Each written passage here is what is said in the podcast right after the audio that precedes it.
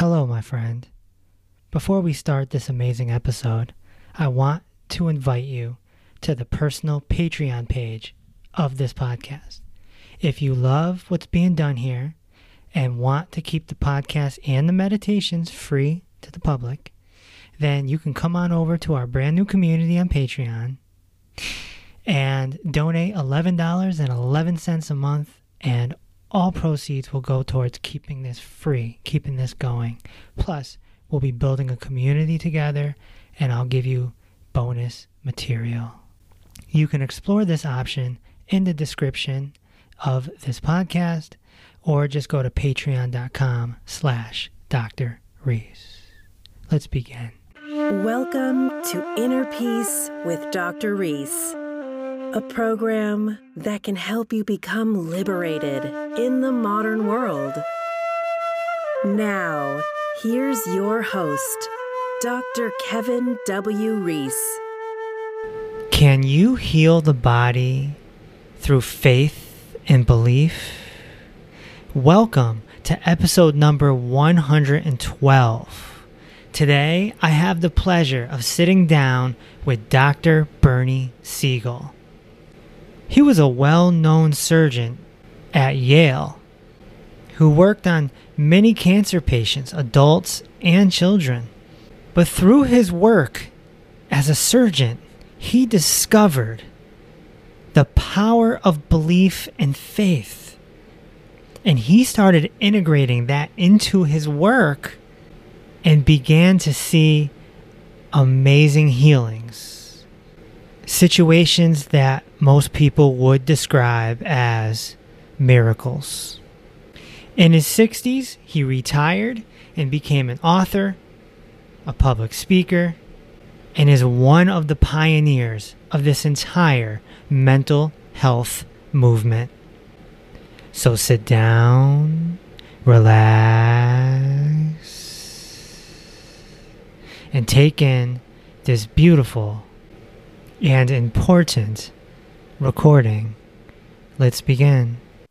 Dr. Bernie, welcome to the podcast. Thank you. so, why does God like to play doctor? Doctors are playing God, and so God plays doctor. Let's put it that way. Um, because a quote from Jung that the diagnosis helps the doctor, but it doesn't help the patient. Mm. So there, the key thing is the story. For yeah. it alone shows human background and human suffering, and only at that point can the doctor's therapy begin to operate. Right. But doctors aren't taught that, if you know what I mean. When you say to doctors, um, draw yourself working as a doctor, and I have done this. When I the first time I did it, I was incredibly shocked to see that almost every picture had a doctor sitting behind a desk with a diploma on the wall and no patient in the room. Hmm. And I'm asking them to draw themselves working as a doctor. And I think that that's where the problem is. I don't really think God wants to be a doctor, but uh, because, yes, God likes to fix things, but also focuses on people. And the doctors aren't trained to focus on people. Um, and it's sad. And medical education is slowly improving. Well, this is a quote from a patient of mine. You're a nice guy. I feel better when I'm in the office with you, but I can't take you home with me. So I need to know how to live between office visits. That changed my life mm. because I knew I couldn't cure everything. It was painful as hell to be a doctor. You're not trained that. The suicide rate in doctors is higher than the general population. Yeah, it so is. When she said help, I thought, wow, I'll help people live and I can feel better, even if I don't cure them. So I started support groups. And then I learned a lot of people are afraid to be failures. So they don't join the support group to help themselves, uh, you know, or answer questions, draw pictures, a lot of things that I you know, talk about their feelings. So they didn't show up. That shocked the hell out of me. And it made me learn what my patients were like. And what taught me and what added to this, I did a workshop with Elisabeth Kubler Ross, and I drew a picture for her from my imagination, a meditation scene. And she said, What are you covering up? I said, What are you talking about? She said, You used a white crayon to make snow on a mountain, and the page is already white. You added a layer. So what are you covering up? Wow. And I knew it was all the pain of being a doctor. That's why I went to our workshop. And she said, Why is 11 important? I said, What kind of question is that? She said, Well, you drew 11 trees. I, and I had been doing this work to help patients for 11 months. So every time she had a question, boom. And then to make a long story short, I'm an artist, a painter. Right. Once I drew a picture for her, I went back to the hospital with crayons and had my patients drawing pictures. And it was incredible what they revealed from their body, from their consciousness. It was absolutely amazing. I mean, yeah. as a doctor, I knew anatomy, so I could look at a picture and diagnose them from their drawing. But anyway, at home, I was painting portraits. And when our pets and children got tired of posing and ran out of the house one evening, when I came home, I busted out laughing and I knew what they were running away from. I don't want to pose for him. Mm. So I said, I'll do my own picture. I'll put a mirror up. And then they all turned around and came back in the house. But I painted myself as a surgeon a cap, a mask, and a gown. And at first, I thought I'll call it the high priest, you know. But then the thought came to me no, call it the cover up. That's just what Elisabeth Kubler Ross said to you. Because if you came in the house, you don't know it's a portrait of me. You know, I'm, I'm all hidden like a thief would, you know, with a mask and all covered up. And boy, did that wake me up to mm what I was burying inside of me that needed to come out. It's it's interesting that you say this because in my field, which is using food as medicine, essentially, mm-hmm. my colleagues are not very kind to medical doctors, very anti-medical doctor, actually. I have compassion for medical doctors because, like you said, the, the medical med school doesn't teach nutrition it doesn't teach posture alignment it doesn't teach stress management it doesn't teach spirituality it doesn't teach positive attitude. But along your journey as a medical doctor and surgeon you learned all this and you you implemented it. And so i, I just think that's i think that's so cool. is why did you become a doctor? And you know, if it's, oh, I'm fascinated by disease and anatomy, and what about people? You know, but I know I cared about people. And I realized, wow, I can kill a cure with words or a knife, you know? But it taught me about communicating with patients and giving hope, giving them faith. You know, and then doctors, I always keep this magazine in front of me from I think about 30 years ago, uh, you know, article about the controversial Dr. Siegel. Hmm. And that's on the cover of New York Magazine with my photograph, the controversial Dr. Siegel. That's why they're writing about me, see, because I'm controversial. I'm really nuts, is their opinion. Um, all this mind body stuff and so forth. Um, now we know it's not nuts, it's real and yeah. it's much more accepted, but it doesn't become part of medical education. You see, you know, I mean, I, I really think of these things because if I were in charge of medicine, I wouldn't let anybody graduate from medical school without spending a week in a hospital. And you don't have to be sick. I would just put you in a hospital where they don't know you, give you a diagnosis, and then see how you feel when you get out of the hospital a week later, how people have treated you and what they've done and what it's like to be a patient then you'd be a lot better. Because I have books sent to me and cards sent to me by doctors who either get sick or have their loved ones get sick. And then they say, this literally is in one of the books. I want to apologize to Dr. Bernie Siegel. Hmm. So I called the guy. I said, What are you apologizing for? You never caused me trouble. He said, I'm apologizing for what I thought of you. Now that my wife has cancer, you're an enormous help. You know? Or they put a headline that said something along the lines of Right. Dr. Bernie Siegel says that cancer can be cured with the mind. And you were kind of like, oh, whoa. But then sometime later, you discovered that that was true because so many patients have Yeah. overcome illness through hope. How many, how many patients have you seen completely change their life just mean- through attitude? I tell people read fiction and you'll learn the truth. Now, that may sound crazy, but the authors are writing what they have seen in life, but turn it into fiction by creating their own characters and stories about it. And when I was reading Solzhenitsyn's book, Cancer Ward, oh boy, what jumped off the page is this paragraph. It says, one of the men walked into the ward and says, Look, I found this book in the medical library. It says here there are cases of self induced healing, not recovery through treatment, but actual healing. See? And it was as though a rainbow colored butterfly flooded out of the great open book, and they all held up their foreheads and cheeks for its healing touches of flew past. Um, only the gloomy Podduyev with a hopeless and opposite expression on his face croaked out, I suppose for that you need to have a clear conscience. Now, what is that telling you about people who get well when they're not supposed to? Hmm. But what does a doctor call it? See, a spontaneous remission. You walk into the office, the cancer you're supposed to die of is gone, and the doctor says, Oh, you're so lucky you had a spontaneous remission. Now, why doesn't the doctor say, What the hell did you do? Right. You know, I should tell other people.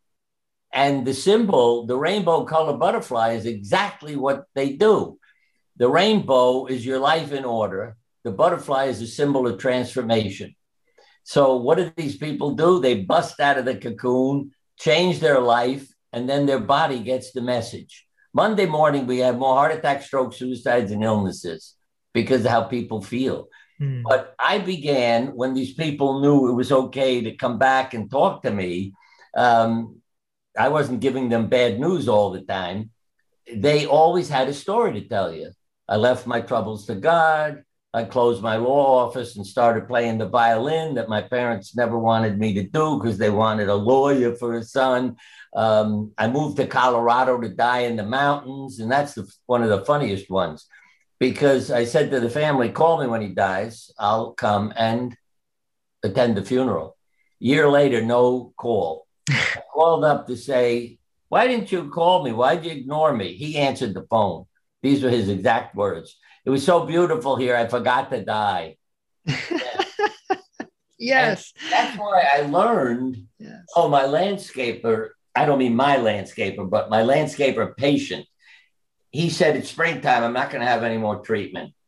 After I operated on him for cancer of the stomach, I said, John, you ought to have more treatment. There's signs that you may have some cancer cells left. No, it's springtime. And never returned to the office. Six years later, the nurse handed me his chart. I said, he's dead. You must have somebody with the same name. She said, open the door. So I opened the door to the examining room, and there sat John. I have a hernia from lifting boulders in my landscape business. See, he was busy making the world beautiful, not trying to avoid dying. And I mean this when I say he became my therapist. I started spending time with him looking at nature. And that is a part of many religions being with nature, with creation, with God. Yeah. Um, Especially Taoism. Yeah. So many people reverse their illnesses, get better, live longer than they were supposed to. And there's something to be said about, you know, let let go and let God, you Yeah, know, just faith and hope. One woman who had cancer of the pancreas, she came back to the office and my partner yelled, Bernie, come in here. You're interested in this stuff. So I went in. I said, What is it? Her cancer's gone. I can't even feel it anymore. She had a big mass in her abdomen. So I said to her, Tell them what you did. She said, You know. I said, Yeah, but tell them. I left my troubles to God. Oh, Those were her words. yeah. Yeah. And I realized how powerful faith is.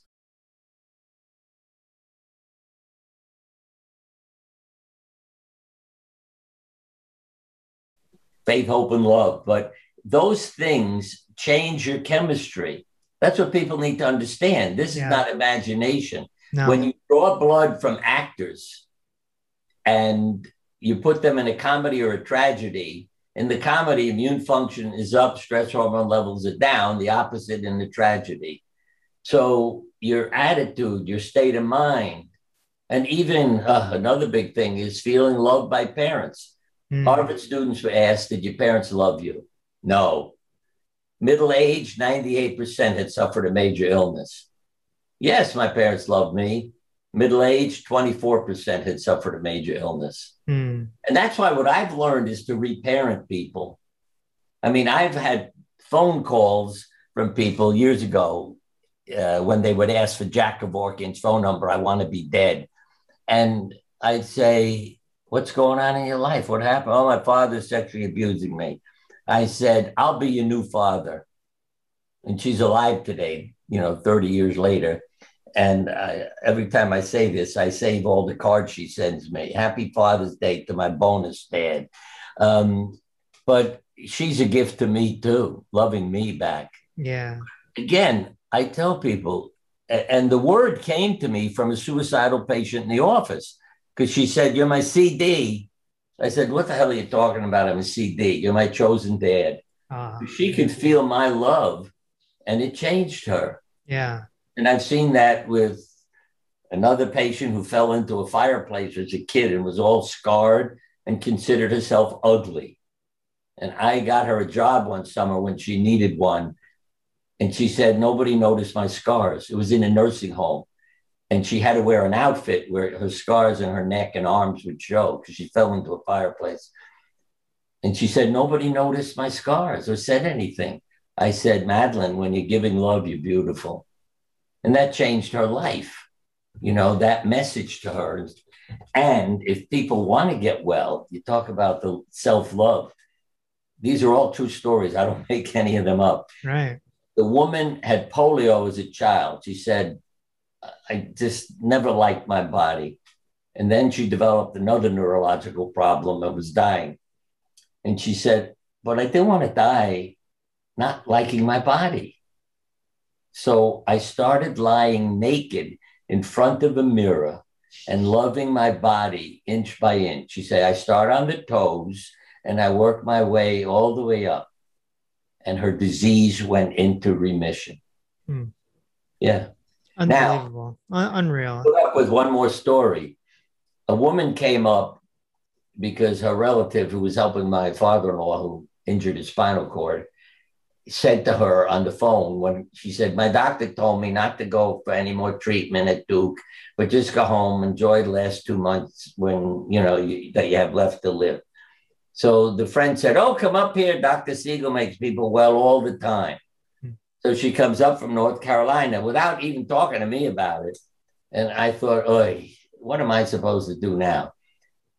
I said to her, I see you have leukemia. I'm a surgeon. That's not my thing. I'll get my oncology friend to take care of you. Now, these are people who had all criticized me and told me I was a nutcase, that I'm a surgeon, not a psychiatrist. I don't know what I'm doing. But then they began to see what became called that's one of Siegel's crazy patients. Hmm. How well these people did. They had no side effects, literally, no side effects to radiation, chemotherapy. And the doctor would say, How come? I thought something was wrong with the machine. I thought the nurse didn't give you any chemo. Oh, I get out of the way and let it go to my tumor. So then they realized these are crazy people, but it's fun taking care of them because they do well. So she went to this guy who said, Bernie, I agree with her doctor, but I know you and your crazy patients, so I'll give her hope. And then every two weeks, he sent me a note as he was treating her, doing well, very well. By the sixth week, he wrote, She's in complete remission. Isn't chemotherapy wonderful? That was his sense of humor, you know, because he had said, I don't think it's going to do anything for her. and here she is in complete remission because of her faith in Siegel and his doctor friend. Yeah. Yeah. It's powerful. Uh, you know, you mentioned pancreatic cancer just a few mm. minutes ago. that's a severe cancer. That's that's Right. not like breast cancer. That's that's painful. That's aggressive. For somebody to overcome that is a true testament of how when we change our attitude and we raise our vibration, Yeah. amazing things happen. You know, it's as I say, you're changing the message that you're giving your body, and your heart understands that. It, it- it's. I was rereading a book called um, "The Heart's Code" by Paul Pearsall years ago, and it's how intelligent the heart is. You know, it's not just your brain that's thinking; your heart is giving messages to the body too. And a lot of times in my meditation, I pack my heart full of love, let it give itself the love, and then send it out to all the organs of the body. Um, and I know it makes a difference because of the experience I've had with all these patients. Yeah. But isn't this the, the, the true message of what Jesus, the Christ, with, you know, bringing Lazarus back to life? And when he walked on that water, he told the disciples, he said, Oh, you have no faith. You have no faith from the storm. And he, just, he just- Yeah. isn't this the message to have incredible belief and faith? Yeah. And, it, and if you have that, incredible things can happen. I mean, part of my problem literally years ago was I kept saying, if I were Jesus, I would have jumped off the cross because I would have said to people, You see what I'm capable of? I unplugged the nails, I climbed down, I'm okay. And if I were Abraham, that made me think too, because why didn't Abraham say to God when God said, I want you to sacrifice your child? Well, why don't you take me and leave the kid alone? But they both had faith, That's right. see, and they knew that accepting these actions was going to benefit the world and everybody on it. What's it mean to decide to live to 100? Well, it's an attitude. In other words, you're not thinking, oh, but my sight, my hearing, my walking, my, you know, you're not seeing all the things you don't want to be. I don't remember who said it uh, that I was reading. He said there's a big difference between growing old and getting older. See, so you don't want to live to be 100, you don't want to get old. If you want to live to be 100, you have no problem growing older. Right. You're into the journey. Now, as I'm talking to you, I am 88. See, most of the people who didn't die when they were supposed to said things like, I put a sign on my refrigerator. When you live in your heart, magic happens. And the psychiatrists understand this better than oncologists, surgeons, medical doctors, because you learn you're going to die in a short time, according to the doctor. You go see a psychiatrist to help you deal with it. And when the AIDS epidemic was out, this one psychiatrist wrote an immune competent personality study because he noticed certain patients didn't die when they were supposed to. And he realized it was their personality. See, even something like laughing for no reason was done in a study with cancer patients. They had a better survival rate than the group who wasn't told laugh for no reason several times a day. So again, it's the attitude. And when I tried to write the medical journals, they came back with letters, my articles saying, it's interesting, but not appropriate. When I sent it to psychiatry journals, it came back saying, it's appropriate, but it isn't interesting. We all know this. You see, that's the part that is what's screwed up about medicine. Your head, you know, and your body are separate entities. You know, your emotional problems, your physical problems. Emotional, go to that doctor. Physical, go to that one. But you're one person. They should be treating both things. We should have a health doctor, Right. an HD. Yeah, that's why I say Monday morning, more heart attacks, strokes, suicides, and illnesses, because most people don't like their life. So their body does you a favor. I'll get you sick today and you can stay home. Yeah.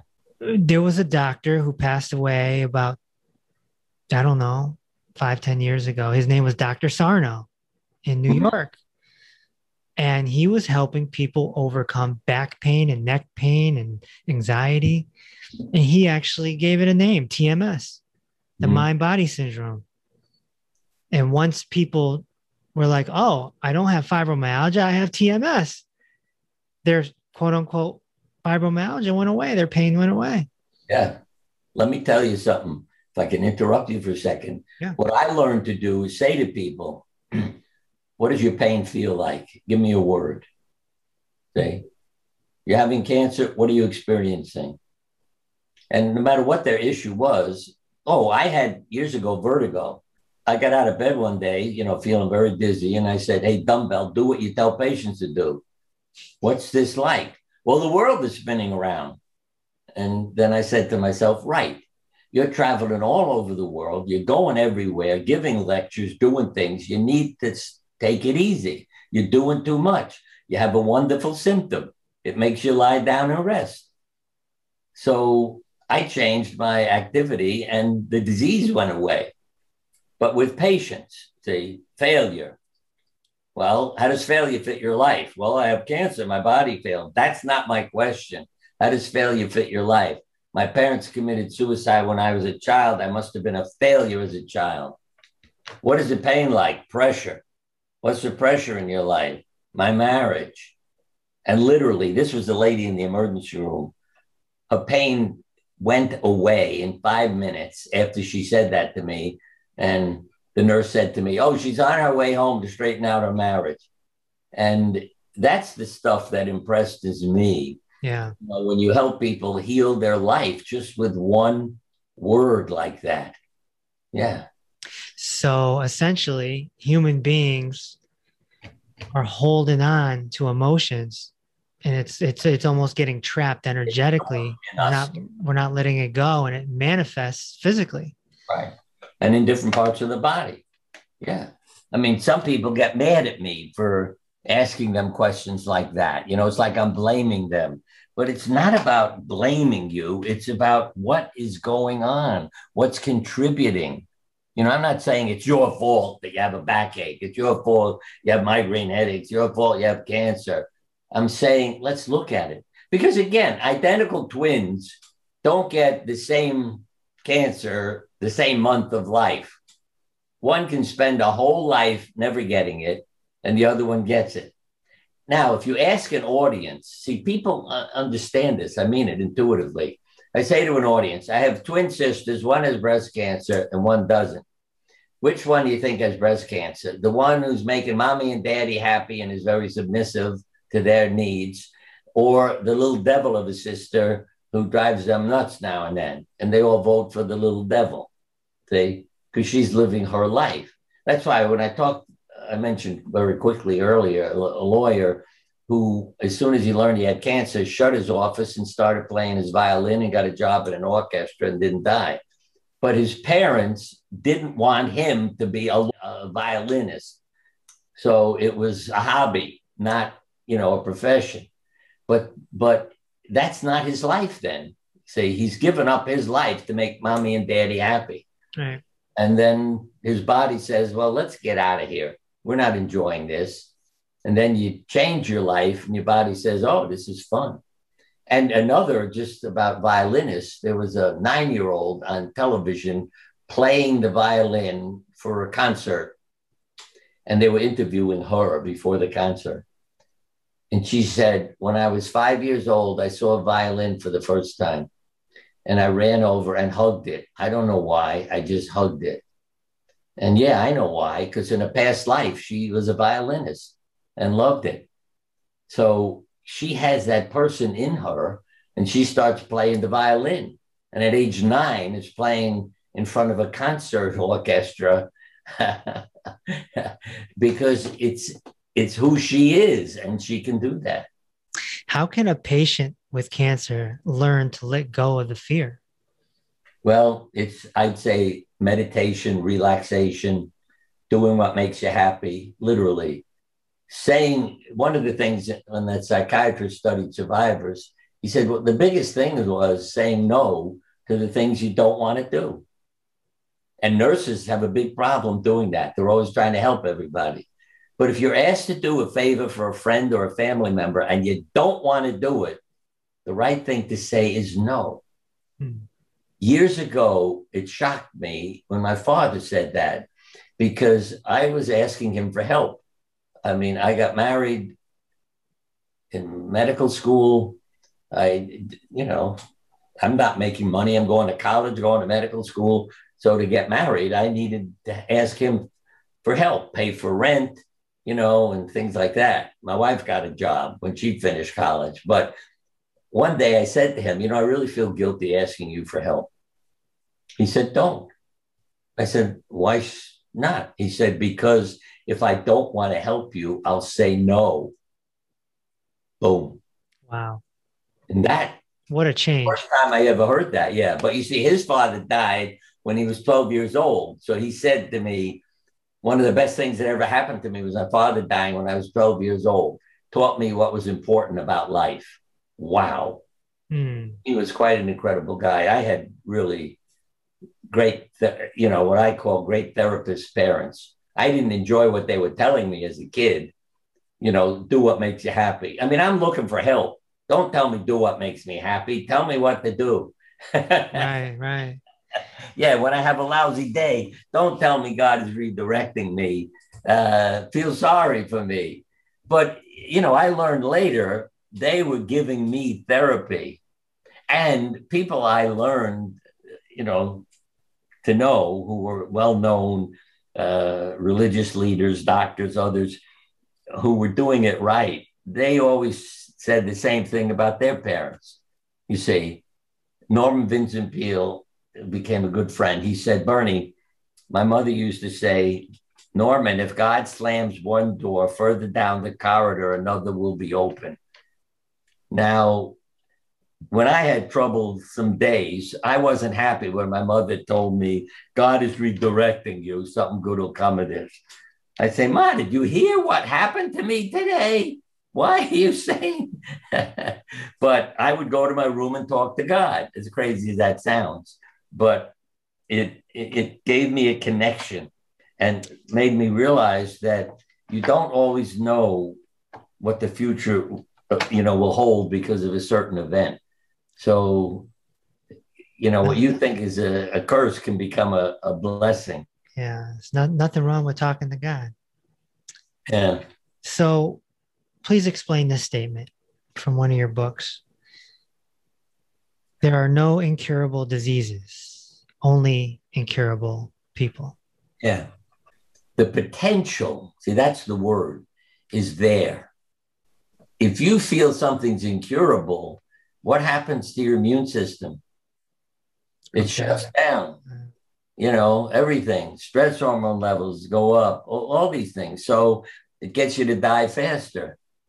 But when you at least have faith, give yourself the potential. See, that's the word. What's the potential? I mean, we're all going to die. I always tell people don't try to not die because you can't not die, but get busy living. Then your body enjoys the experience and you will live longer my parents, uh, my wife's parents lived into their 90s and taught me a lot of things. My wife just died a little over three years ago. Mm-hmm. Um, she was 87 at the time. uh, and she died, see, peacefully in her sleep in bed. Um, so, you know, it wasn't suffering and, and there were many diseases she was supposed to die of, she never did. Um, she had multiple sclerosis, and I was told I'd end up taking care of five kids with no wife. And she lives for 87 years. She developed a breast cancer. And as she got older, I gave her various hormones to help keep her young. And doctors would tell me, Do you know that's not good for breast cancer? You could say it. I said, I'm I want her to have a good life. I'm not worried about the breast cancer. I want her life to be a good one and uh, it never came back. So again, I lived what I call the sermon, you know, with her, and uh, she did beautifully, and uh, had a heart attack one night, um, and then and died. And let me tell you how our mind body, because that tell you what happened to me. I walk in in the morning to get her up um, because, you know, I thought she was just sleeping late. And um, when I took her hand to wake her up, it was so cold, I knew she had died. Mm. And I felt like a bolt of lightning hit me in the heart. Mm. I've never experienced anything like that. Nine months later, and nine is very important if you want to get into the mystical. My wife was born on 9 9, and we were married on the 11th. And I can talk to you about numbers because Jung said numbers have quantity and meaning. Mm-hmm. But anyway, yeah. nine months later, my heart rhythm changed to what's called auricular fibrillation. So I had to go to the hospital. I get into the emergency room and I hear a voice from the back of the room yell, Put him in room nine. Huh. immediately said, Oh, my wife's here watching me. Then they said, We don't have a room for you upstairs. So I'm lying there overnight. Okay, we got the room. 819. So it's two nines, and eight is also a new beginning. In other words, seven is a cycle, eight is the new beginning. And interestingly, every religion has seven days in a week, but different days in months. So, as Jung said, numbers have quantity and meaning. Um, and then I look at the wristband I got to identify me as a patient. Eight nine nine six six three three. I mean, it was incredible. Mm. And I knew she's taking care of me. And doctors and nurses began to get annoyed with me because every time I'd go for a visit, they'd say, We know, we know. They all add up to nine because even the visit numbers would add up to nine. Um, and they thought I'm nuts, but it was just an incredible sign. And I found a dime and a penny. We were married married on the 11th. It, it's just incredible. Uh, in bird baths in the yard, in, in supermarkets, in the street. Um, I know they're coming from my wife. And I'll tell you one more thing because people don't believe. Our consciousness doesn't end, our body, our body dies, our consciousness doesn't. Right, right. And that's why we talk about past lives and you know, coming back as another person. But I went to bed at night after my wife died, and I heard a sound like blowing out a candle. And then I felt a breeze on my face. And I knew she had kissed me goodnight. Mm. And that lasted for a couple of weeks, that sound and the breeze. And I, I would hear sounds also during the night that sounded like her lying in the bed next to me. One night I even sat up and said, Do you need any help? And then I said to myself, Stupid, your wife is dead. What, what are you, what's happening to you? But I mean, it was a reflex action right. to, it was like my wife was turning over in bed and grunting because it was a little hard work, you know, that sort of thing. And so I don't know if you're interested in some of these stories, but recently um, there are many things that have disappeared. Several women began to pay attention to me after my wife died. And I have, well, I don't know if you, you can't see it. I forgot the camera's not working, but I have a wedding ring and a friend ring on one hand and a family ring on the other. And the friend ring disappeared. Huh. And I knew my wife was saying, keep away from those women. and couldn't find it anywhere. Many, many months later, somebody was cleaning the house and said, Oh, Bernie, there's a ring on the floor in your bedroom. It was the friendship ring. Now, where it was lying is right out where it's visible. So I don't know where my wife hid it, but she did. And then when she knew I was behaving myself, it came back. But the other day, I called using my cell phone on Friday night, something that one of our kids was interested in. And then on Saturday morning, I come into the kitchen where I leave it on the table and it's gone. And I don't know what happened to it. You know, I call it, it doesn't ring, I don't hear anything. Um, I called our son, who is the neighbor where I had called him. He can't find it there. And he spent literally the weekend, Saturday and Sunday, searching the house and the car and outside looking for the phone, you know, the phone. Because mm-hmm. I'd call it and go out, you know, waiting to hear it ring in. Where did I? And Sunday night he said, Well, that's it. I can't find it. I'll have to get you a new one. So he said, I'm going home. Two minutes later, I hear a knock on the door. Dad, what is it? I heard mom's voice. She said where the phone is, and I should go and look for it. It was mm-hmm. outdoors on a chair almost in the woods that we don't use. They're just old chairs that are sitting there. And he went over to the chair, and there was the cell phone when he brought it in. Now, you'd say, How the hell does that happen? You know, I mean, you could say, Well, you must have dropped it there. I wasn't there. You know, I used it Friday night, Saturday morning, I couldn't find it. I didn't go and sit in that chair on Friday night. Um, but that's what changes our family, those mystical things, you know? Yeah, yeah. As you experience them, I'm sure there's a smile and a, a raise in vibration. Yeah. yeah. What they began, and I thought it was no accident. When my mother died, I began to find many, many pennies everywhere. And not on the way to someplace, but on the way back. Like if I go to my mailbox, there wasn't a penny in the driveway. On the way back, there was a bunch of them lying there. So one day, as I came back up the driveway, one of our kids and grandchildren were there. I said, Oh my, look at all these pennies. It's got to be for my mother. And this little pipsqueak of a kid said, Oh, yeah, they're pennies from heaven. Now, where did that come from out of this, say, five or six year old? They're pennies from heaven. From heaven, yeah. From grandma, yeah. And from that day on, I knew if a kid that age said it, it's the truth.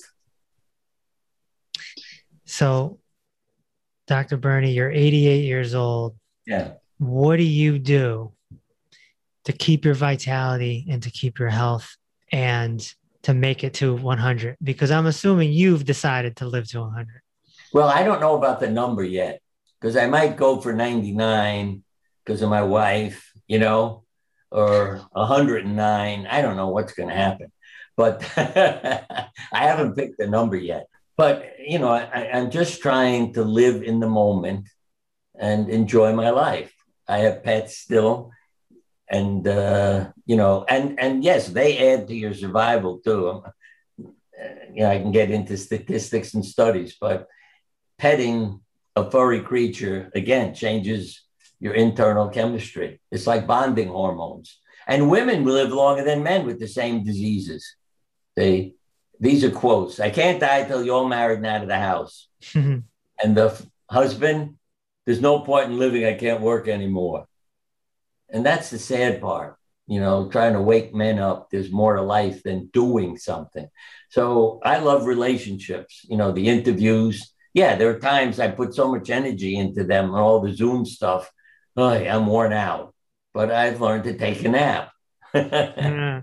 You know, yeah. yeah and even my wife was the one who told me that resting is doing something. That was one of the things she finally educated me to because as the busy doctor, you know, I don't want to waste time napping or resting. But I learned from her, it is doing something. It's taking care of yourself. Yeah. Yeah. Yeah. Our pets, when my wife died, they started taking care of me in a way that they had never done before.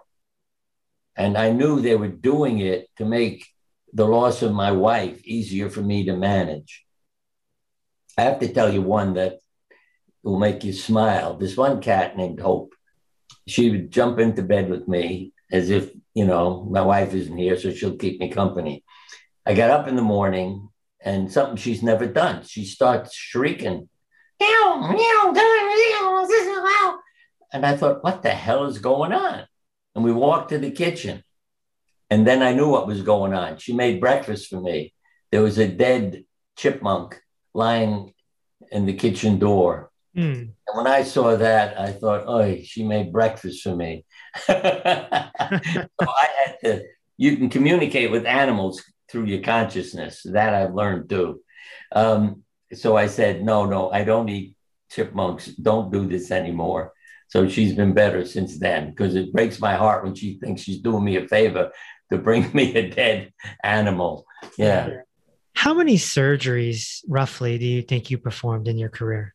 Oh, hundreds and hundreds. Uh, my surgical training started when I graduated from medical school. So that would be um, in the late 50s. Um, I started my practice in like 61 when I was done with training. And part of what I did, extra training, was in children's surgery because I love the kids. Hmm. And that's a big part of what made me who I am. You realize how powerful your words are to children. Yeah. I mean, I realized the kids believed in me and their parents. So I trained their parents to, to, talk to them in a certain way. And I would too. You see, I mean, the simplest thing I always describe to people you take an alcohol sponge, you tell the kid, this is a new sponge. It numbs your skin as well as cleans it. You'll be very happy. You won't feel the needle. And you rub their skin, give them a shot. And what do you hear? Oh, that's wonderful. Why don't the other doctors use it? so I learned this is the term I came up with. I learned how to deceive people into health. Right. There's uh, an article on my website, berniesiegelmd.com, that says that because you can tell people to expect something, they believe in you, and it happens. And even now with the COVID vaccine, what worries me is when people are telling you don't get vaccinated or you know all the side effects all the problems you'll have yeah you go in expecting to have problems if you're vaccinated you'll have them right because you're hypnotizing yourself your body is trained see you're, listen to your you're doing that in your imagery you're picturing so yeah. As one woman said, she had no reaction to radiation. They thought the machine was broken until they saw my name in her chart. And then they said, Oh, it's a crazy patient. Yeah. Her words were, I get out of the way and let it go to my tumor. Now, how does she prepare her body? By picturing that. So if they treat her, it's no different than what she pictured no side effects, no problems. And what studies have shown is when patients are on the way to the hospital to get chemotherapy, their white counts are going down already. So when you expect, oh, the COVID vaccine, I could have a reaction, I could this, I could that. Yeah, you'll have it. I mean, I've been vaccinated. I was no different like than any other day in my life. Right. And so when I pick up poison ivy accidentally, I say, well, I don't get it and the body doesn't break out in a rash. Yeah. So again, you're teaching your body a healing mechanism. Mind, body. Right. I tell people all the time, you got to be careful what you say too. Mm-hmm. You know, one of my favorite books, The Four Agreements. Number one, be impeccable with your word. When you start affirming things, like if you're if you're going to an event, let's say, and you're saying, "Oh, this is gonna suck." yes, it it's will. gonna suck. well, here's one that's true story. They had four chemotherapy agents. One first one was etoposide. See, that was an E, and then there was a P, O, and H. The doctor one day, one of the doctors looked at it and said, "You know, if you turn it around, it spells hope." So he started calling it the hope protocol and giving it to people with that name. At the end of the study, he had more patients respond positively to the treatment than all the other doctors who were giving EPO. Mm. Yeah. And he wrote an article because it woke him up, you know, to what a difference it made. Yeah. And I and that's why the drawings um, are so wonderful because they reveal what's in you um, because of what Elisabeth knew about me from this crazy outdoor scene, I went back to the hospital with crayons. And it blew everybody's mind because, again, doctors could see anatomy in the picture. One that's really funny is a kid drew two airplanes and he said, This is like before, this is like after. Now, if you look at the profile of a plane, he turned it into a penis. Yeah. And one had a foreskin on it and one didn't. So when the doctors and nurses looked at his drawings, they all busted out laughing because he wasn't talking about drawing his surgery. He just, you know, he just said, This is like before, this is like after. But that's what he put on the paper. And then there are other kids who drew pictures of the operating room they'd never been in. You know, the, uh, the color of the drapes, the number of lights, the people in the room. Um, so you knew. And that's why one of the anesthesiologists made up a coloring book for the kids. And one more example that was so powerful. It says on the first page, you'll meet someone called an anesthesiologist who's wearing an outfit that looks like green pajamas the kid drew him in red, mm. even though it said he's wearing green pajamas. And I made sure that when they drew the pictures, everybody had the full, you know, spectrum of colors. because what's funny with kids, a kid came in with a black drawing. I said, What's wrong? What's going on in your life? My life's all right. I have three older brothers. That's the only crayon they give me. You know, so you have to know what's going on. But um, the boy, when he drew the anesthesiologist in red, the anesthesiologist said to me when I told him I'm worried, he said, Yeah, you should be worried. His mother has muscular dystrophy. He could have a rare adverse reaction to muscle relaxants. So I said, Look at the last page, because that's the one where you're going home. Yeah. I said, if he draws himself in purple, spiritual color, we're canceling surgery. Um, but on the last page, it was the usual I'm not happy, I'm going home, you know, and then I had an operation. So we went ahead with the surgery. And uh, that's the part that also, when people draw the purple kite, the purple balloon, they're telling you, I'm ready to go. Mm. And that helps everybody also you know, if your child is ready to die, I can show you the drawing. I mean, this one child did a purple balloon with her name in it. I said to the mother, she's ready to go. Take her home and love her. I said, I don't know what the eight colorful like flowers are because I don't know what, you know, that number means to her. Oh, and she drew another face with the green and yellow, which are healthy colors. And then she said to me, That's not me. That's the kid in the next room crying. See, that's what's so fascinating because it confused me. You're ready to die and you look wonderful, green and yellow. No, that's not me. So her mother took her home.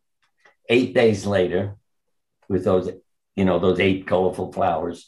Eight days later, she woke up and said, Mom, it's your birthday today. I'm dying to free you from all the trouble. Mm. And all that's in the drawing. Wow. Or somebody, a husband hanging on to a kite, a purple kite. And the woman said, Yeah, I'm ready to go, but my husband can't let go. We said to him, Why can't you let go? Because my wife's a nurse. She takes care of everything. If she dies, I'm dead. I don't know how to make a meal, do anything, pay the bills. So she said, I'll train you. And she did. And then he said, Honey, I cut the string. And then she went and had a peaceful mm. death. Right. And my father died laughing because he said, I need to get out of here. And I explained to my mother his body was just no fun anymore. So we said, All right, when do you want to die? He said, All right, I'll die Sunday afternoon. So we had a wonderful party. And when the last person arrived, and he's in a coma, he took his last breath and died. He mm-hmm. heard her name. And he died smiling because uh, my mother, see, when I say I hear a voice, a voice said to me the day that Sunday morning, How did your parents meet? I said, I don't know. The voice said, Ask your mother when you get to the hospital. Mm. I asked her. She said, I was on vacation with girls I didn't know. I learned they had a terrible reputation. Boys came down the beach, tossed a coin. Your father lost and got me. And that started these funny stories of how they met and what happened on dates. And my father died laughing. Wow. Because of the wonderful things that my mother was sharing.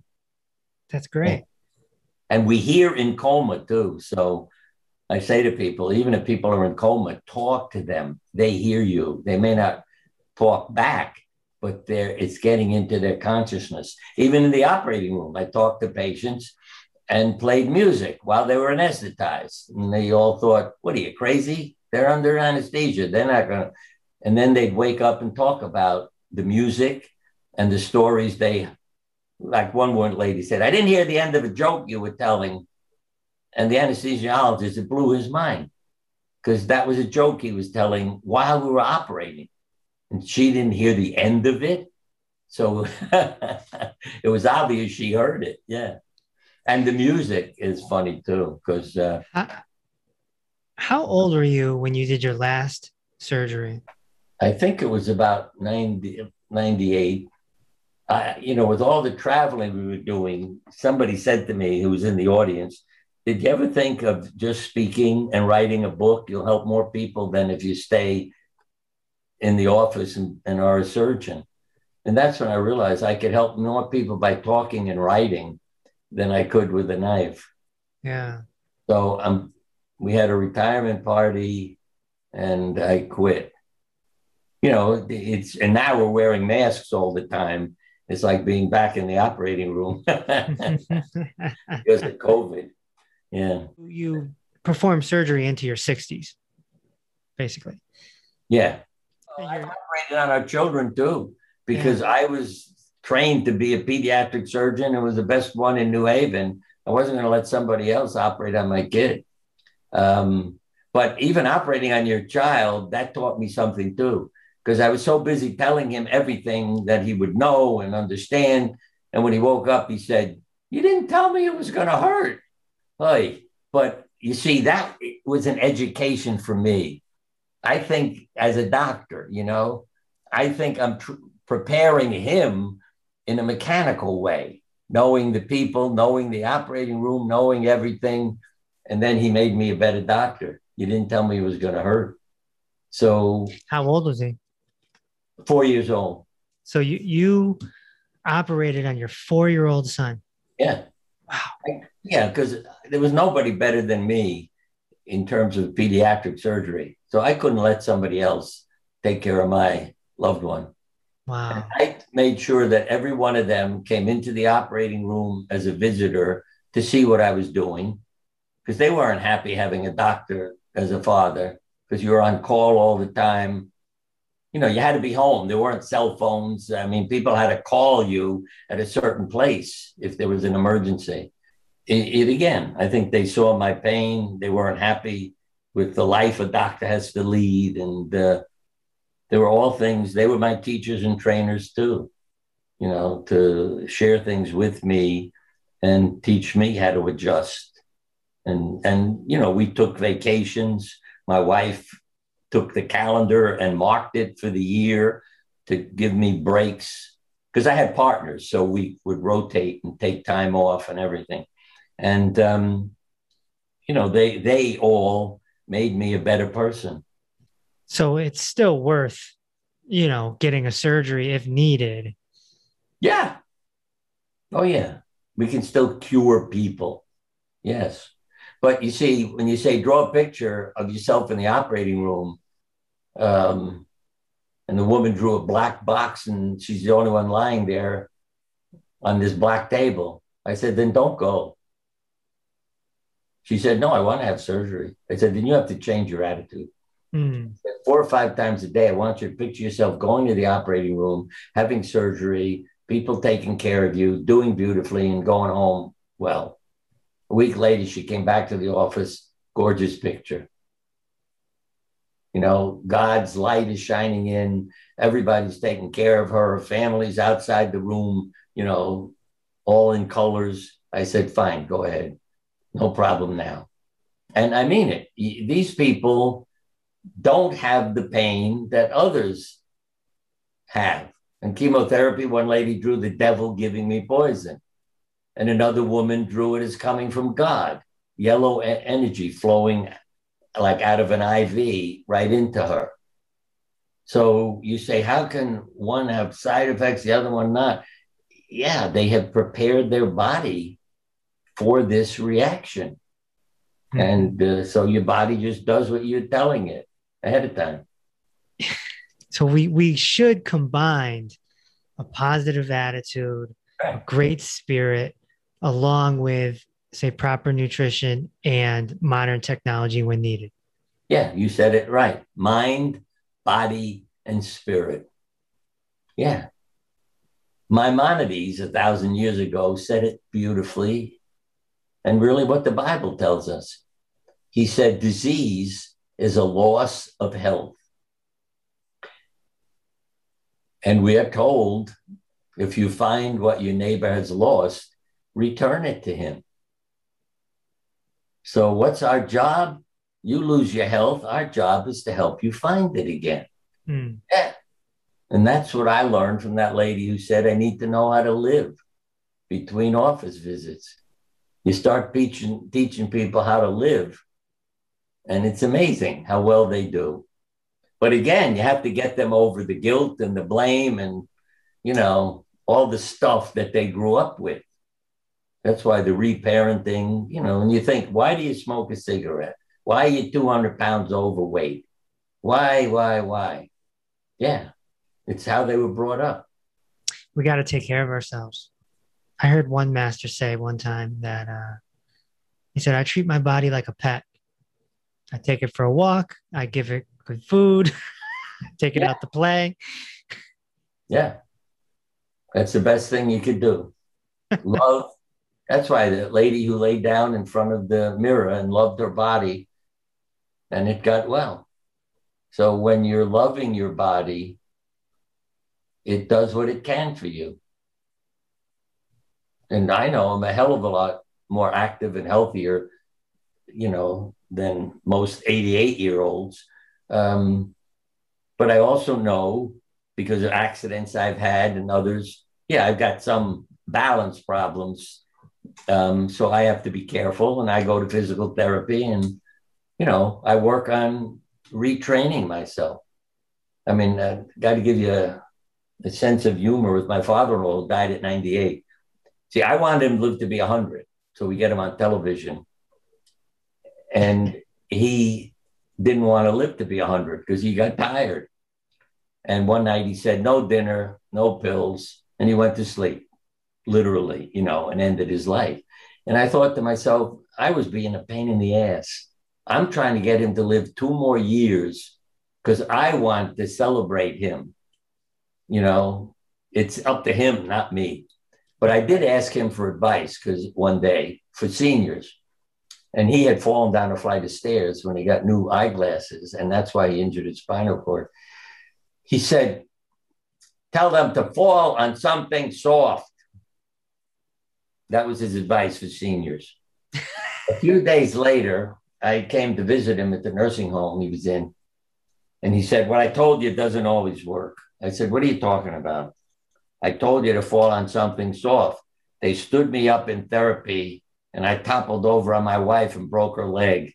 So tell them to just fall up.